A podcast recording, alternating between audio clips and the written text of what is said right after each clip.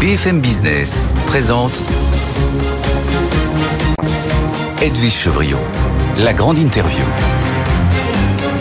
Bonsoir à tous, bienvenue dans cette grande interview. Notre invitée ce soir, c'est Sarah El Haïry. Elle est secrétaire d'État en charge de la biodiversité. Bonsoir Sarah El Haïry. Bonsoir. Merci d'être avec nous parce que en fait, vous ne pouvez pas aller euh, à, la, à, Dubaï, non. à la COP 28. Enfin, vous avez présidé des séances, mais effectivement euh, euh, en virtuel et non pas en réel, parce que vous attendez un heureux événement. Si j'en parle, c'est que vous l'avez médiatisé. On a vu euh, ce week-end deux pages dans Paris Match, puisque vous êtes euh, en fait la première membre d'un gouvernement qui dit j'ai fait une PMA avec ma compagne. Juste, c'est pas un truc de fou de faire un bébé en ce moment lorsqu'on voit, euh, enfin lorsqu'on regarde tous les, tout ce qui se passe depuis toutes les nouvelles depuis quelques jours. Je vois toutes ces nouvelles et en même temps, c'est la foi en l'avenir qui fait que c'est c'est une preuve que oui, c'est possible autrement. Et en même temps, je vois beaucoup de jeunes me dire je ne ferai pas. Je ne ferai pas d'enfants puisque le monde est incertain, parce que la planète touche à ses limites. Fou. Et face à tout ça, moi je crois en la force, euh, en la force de notre pays, en la force aussi, d'une certaine manière, de l'humain à rétablir en fait des équilibres sociaux bien sûr dans l'unité de notre pays et quand on voit malheureusement le terrorisme quand on voit l'antisémitisme quand on voit ces horreurs ce qui est les heures les plus sombres d'une certaine manière de notre histoire. Et en même temps même sur la planète et ses limites la force qu'on peut avoir si on veut restaurer. Et c'est là où euh, bah, notre notre petite fille même si on se pose très légitimement la question assez régulièrement en disant mais dans 20 ans dans quel monde elle vivra? Eh bien aujourd'hui moi je suis en situation en étant en gouvernement d'une des plus grandes puissances mondiales, et bien de faire avancer, de d'essayer de, lui garantir à elle et à toute cette génération qui arrive, et bien un monde plus sain, plus serein, mais en tout cas un monde où ils peuvent se construire. Après, ça veut dire qu'il faut, boulot, hein. ouais, il faut, il faut y aller, ça c'est certain. Il faut y croire surtout, comme vous dites. Ah. Euh, on va parler de la biodiversité parce qu'en fait, ça touche. Euh, enfin, là, les chiffres sont aussi euh, terrifiants, oui. un million d'espèces qui ont disparu, mais surtout la biodiversité, en fait. Et moi, j'avais pas pensé dans un premier temps, ça touche, ça concerne les entreprises. Et puis, vous avez euh, justement la, la, semaine dernière, vous avez fait tout un grand route avec des entreprises pour leur expliquer en quoi c'est important, en quoi ça peut bousculer leur modèle euh, économique. Exactement. En fait, pendant longtemps, on imaginait que le secrétariat d'État à la biodiversité, eh bien, il s'occupait. Euh, c'était un gadget, savez, quoi. Pardon, tout à fait. Non, mais ouais. vraiment, c'était s'occuper des papillons, des espèces peut-être emblématiques. Enfin, ça s'arrêtait là. Hein. Mais pas du tout. Aujourd'hui, le secrétariat d'État à la biodiversité, le ministère de la biodiversité, c'est quoi? C'est une sorte de, de carrefour, en fait, des, des opportunités et en même temps des risques. Il y a des modèles d'affaires entiers qui risquent de s'effondrer s'ils ne prennent pas conscience de leur dépendance. Et en fait, la réalité, c'est quoi? C'est qu'on a la moitié du PIB mondial qui dépend de services rendus gratuitement par la nature. Comme c'est gratuit, on a du mal à les évaluer, donc on a du mal à les, euh, du, finalement à les, à, les, à les protéger. Et j'ai un problème fondamental qui est celui que aujourd'hui le climat a bien pris sa place dans les comités euh, exécutifs, dans euh, les trajectoires des directoires. La biodiversité, non. Pas du tout. Sauf ouais. que c'est le rôle des patrons que de tenir ces transitions. Et pour ça, eh bien, moi, mon job, ma mission, c'est de leur montrer à quel point, eh bien, nous avons euh, aujourd'hui une sorte de responsabilité immédiate d'intégrer du coup le sujet de la biodiversité à l'intérieur même eh bien des comités exécutifs mais surtout euh, il faut que ce soit les PDG et les DG qui prennent qui prennent la main dessus. On, on, on va en reparler. Je voudrais peut-être qu'on commence parce que c'est l'actualité de, de, de, ce week-end avec l'ouverture de la COP 28, 140 chefs d'État qui étaient là, dont évidemment Emmanuel Macron avec le gouvernement, sauf vous puisque d'abord vous êtes là.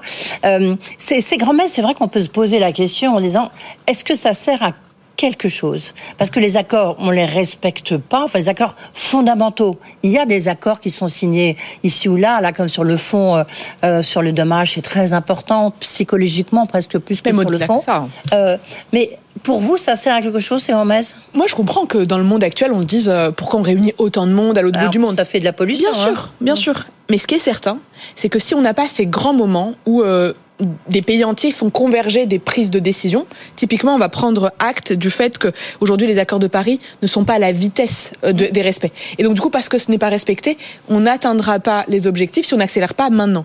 Donc c'est des clauses de revoyure. Mais surtout, s'il n'y a pas euh, ces grands moments, il y a des moments de diplomatie environnementale qu'on n'arrive pas à faire. Je vais donner un exemple très concret. Euh, la, dernière COP, celle de, Montréal, on a réussi à sortir un accord sur la haute mer pêche illégale, sur, sur, sur exploitation.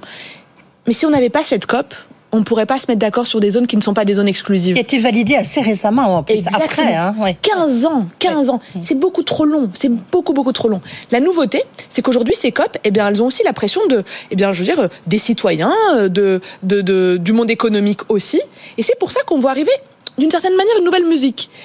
Aujourd'hui, une partie des accords, et c'est le président de la République qui a, posé ça, en disant mais il faut que l'OMC, donc euh, aujourd'hui, tous nos accords commerciaux intègrent des clauses environnementales et climatiques. Si on n'intègre pas ça dans le cadre de ces grands accords et de ces grandes COP, eh bien finalement, on aurait de la concurrence déloyale systématique. Et donc, il n'y aurait plus les pays leaders, finalement, comme le marché européen, mais on aurait des pays qui disent j'attends de voir, mais en attendant, ce n'est pas mon sujet parce que je mettrai en risque ma propre économie nationale. Et c'est là où ces COP sont essentielles. Après, il faut pas être naïf.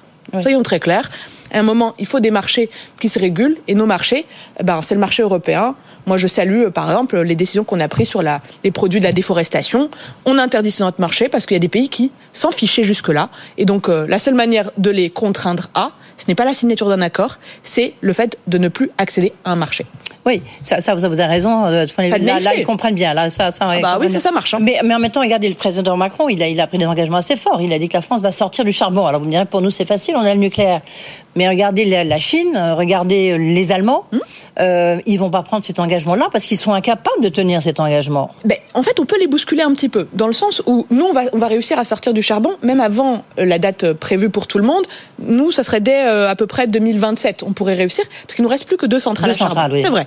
Mais parce qu'on a le nucléaire. de Nantes que vous connaissez bien, parce que Exactement. vous êtes élu euh, Tout à fait, suis nantaise. Voilà, nantaise. Le, le, charbon, on a avancé, on a le nucléaire, on a du mix énergétique qui est très en avance, donc c'est plutôt une bonne chose. On est plutôt, on a le quart d'heure d'avance si on voulait. Mais la réalité, c'est que si on n'applique pas la taxation carbone aux frontières de l'Union européenne, alors ces produits, par exemple euh, asiatiques ou d'autres bout du monde, continuera à être ultra concurrentiels sur notre marché. Et c'est là où je parlais de sortir de la naïveté. Il faut une ambition politique, la COP le permet, et ensuite il faudra des éléments contraignants sur un marché européen. Et c'est là où il ne faut pas se tromper. C'est pas spécifiquement un marché français, parce que sinon on met en difficulté une partie de nos entreprises. Il faut que ce soit des accords européens. Et c'est là où notre puissance est un peu différente, mais notre puissance elle compte quand on est en européen fort au moment de la COP. Je vois que c'est bien, vous, vous, vous, y croyez, vous avez envie. Ah, mais sinon, on n'aurait pas fait de bébé. euh, pas... euh, encore une petite question là-dessus. Après, je voudrais qu'on parle de biodiversité Bien parce sûr. que c'est ça. C'est euh, en fait, ça devrait presque rentrer encore plus dans la COP 28. Sur les énergies fossiles, vous avez vu les désaccords. Oui. C'est un peu normal. Déjà, il faut voir où se passe la COP 28. Mais il y a des désaccords. Euh, euh, chacun va aller à un rythme très différent. C'est quoi votre position Vous? Vous dites puisque vous êtes jeune, euh, donc euh, future maman, vous dites qu'il faut sortir totalement des énergies fossiles Moi, je pense qu'il faut y aller le plus vite possible. En même, par contre, il faut avoir un regard très particulier sur les pays en voie de développement et sur les conséquences sociales oui. dans ces pays. Et donc, ah oui, pour regarder au Nigeria, exactement. On, critique beaucoup Total euh, énergie, mais voilà, en même c'est des, emplois. C'est des emplois. C'est des emplois. C'est une stabilité économique. Oui. Et moi, j'ai pas envie de voir des pays entiers tomber, par exemple, euh, dans euh, des mouvements euh, pour le coup beaucoup moins démocratiques ou pour le coup on voit des, des des, des, radicalisations religieuses se trouver. Je pense évidemment à l'islamisme politique qui trouve son terreau sur la misère humaine, oui. pour être euh, extrêmement clair. Et face à ça, il y a des engagements qu'il faut que les pays, euh, les les pays développés, les grandes puissances dont nous faisons partie et qui ont d'une certaine manière euh, gèrent le destin de notre de notre planète entre mmh. les mains, s'engagent aussi à les accompagner. C'est le fonds d'ailleurs qui est qui est créé et dans lequel la France va mettre plus de 100 millions d'euros, oui. à condition à condition que ça serve les populations pour, pour permettre un soutien euh, social, de justice et de permettre d'autres ouais, emplois. Maintenant, c'est pas un montant gigantesque. Hein. La France seule. Donc euh, maintenant, 100 millions, les autres s'engagent. Oui, mais 100 millions, vous voyez. Ah bah oui, mais 100 millions pour la France. Si tout le monde y met un ticket, je vous assure que la puissance de frappe est pas la même. Mm. Et puis il y a d'autres exemples. Je pense aussi à la reconnaissance euh, des services rendus par leur propre Alors, nature justement, et ça, les forêts. Ça fera le lien avec la, la biodiversité, euh, Sarah El Haïry. Comment euh, parce que vous faites un grand écart en fait, parce que d'un seul coup, bah, vous, vous soutenez euh, Total Énergie au Nigeria en disant bah oui, mais voilà, ça, ça permet une stabilité, ça permet de faire des retombées économiques. Euh, et juste permet... qu'il faut un regard spécifique territoire voilà. par territoire. Mais en même temps, euh, et une sortie la ça... plus rapide possible. Mais en même temps, certains disent euh, ça de faire ces euh, oléoducs, tout ça, ça détruit beaucoup la biodiversité, la déforestation. Euh, comment est-ce que vous, vous, vous arrivez à faire le, le pont ou ne pas faire trop le grand Non, la philosophie, elle est toujours très simple. Le plus important, c'est toujours d'éviter de détruire la biodiversité. C'est le premier axe. On évite de, détruire. Ensuite, si on a besoin... Donc, vous pas l'autoroute A89 euh, entre Castres et Toulouse Non, pour le coup, euh, cette autoroute, elle, démocratiquement, elle a été portée par les ah oui, mais en même temps, on voit bien qu'elle... Et l'alternative et l'alternative est encore plus dangereuse pour la biodiversité que ce qui a été proposé. Après, la question, c'est quand on peut pas éviter, on doit compenser. Et quand, euh, quand on doit d'abord réduire un maximum, et quand on réduit, après on compense. Et la question qui se pose, c'est le deuxième et le troisième pilier également.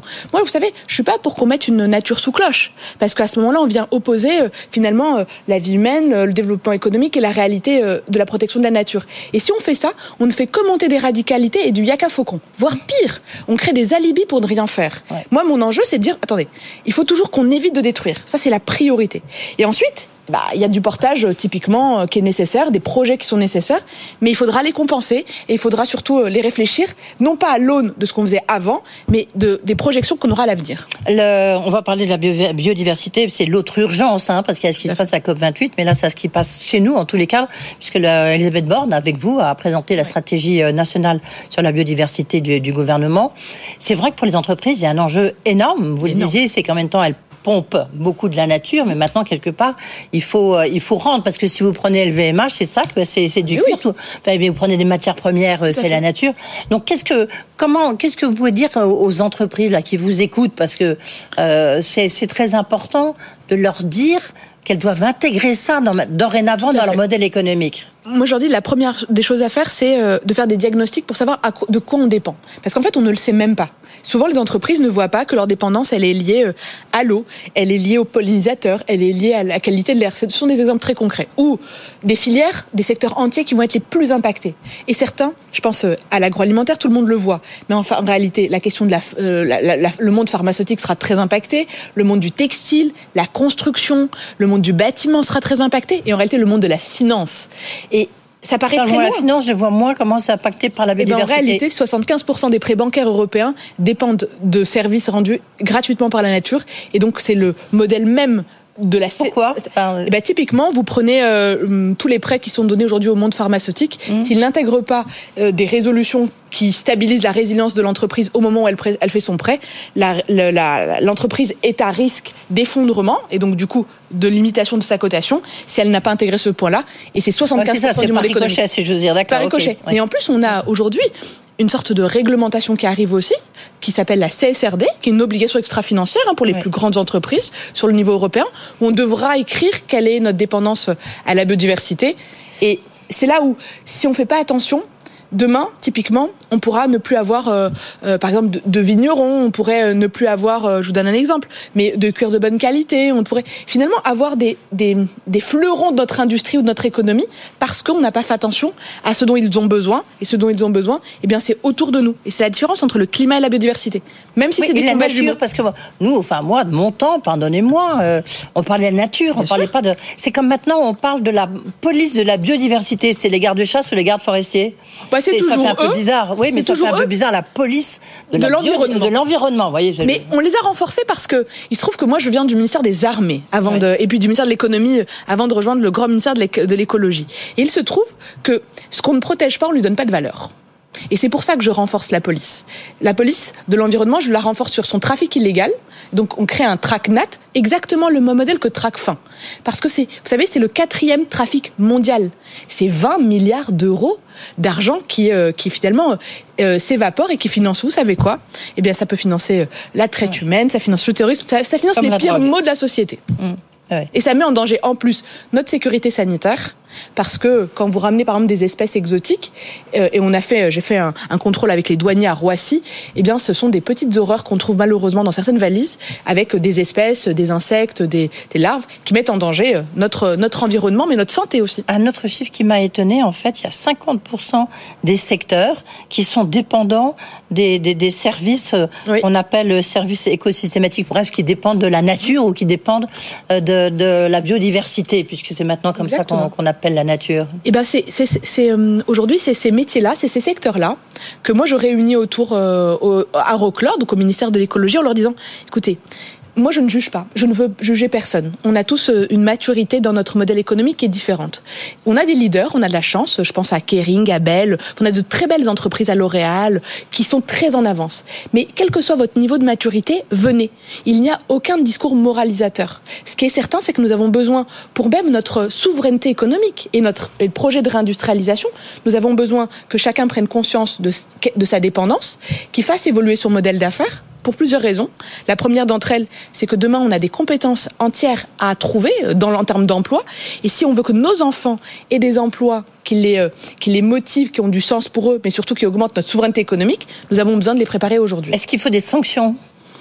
Vous savez, des sanctions. Non, des sanctions, il y en a, il y en a déjà. Hein. Euh, des lois euh, qui sont restreignantes, il y en a. Quand on fait le zéro artificialisation des sols, en réalité, on baisse la pression sur euh, le monde de la construction et du bâtiment. Des, des outils, on en a. Aujourd'hui, on a surtout besoin d'une énorme prise de conscience et surtout que la biodiversité ne soit pas gérée par le N-19 d'une entreprise, d'une grande entreprise, mais au contraire par les directoires et de la formation sur la biodive. Parce qu'aujourd'hui, c'est l'angle mort encore beaucoup trop de notre, de notre modèle économique. Oui, oui, absolument.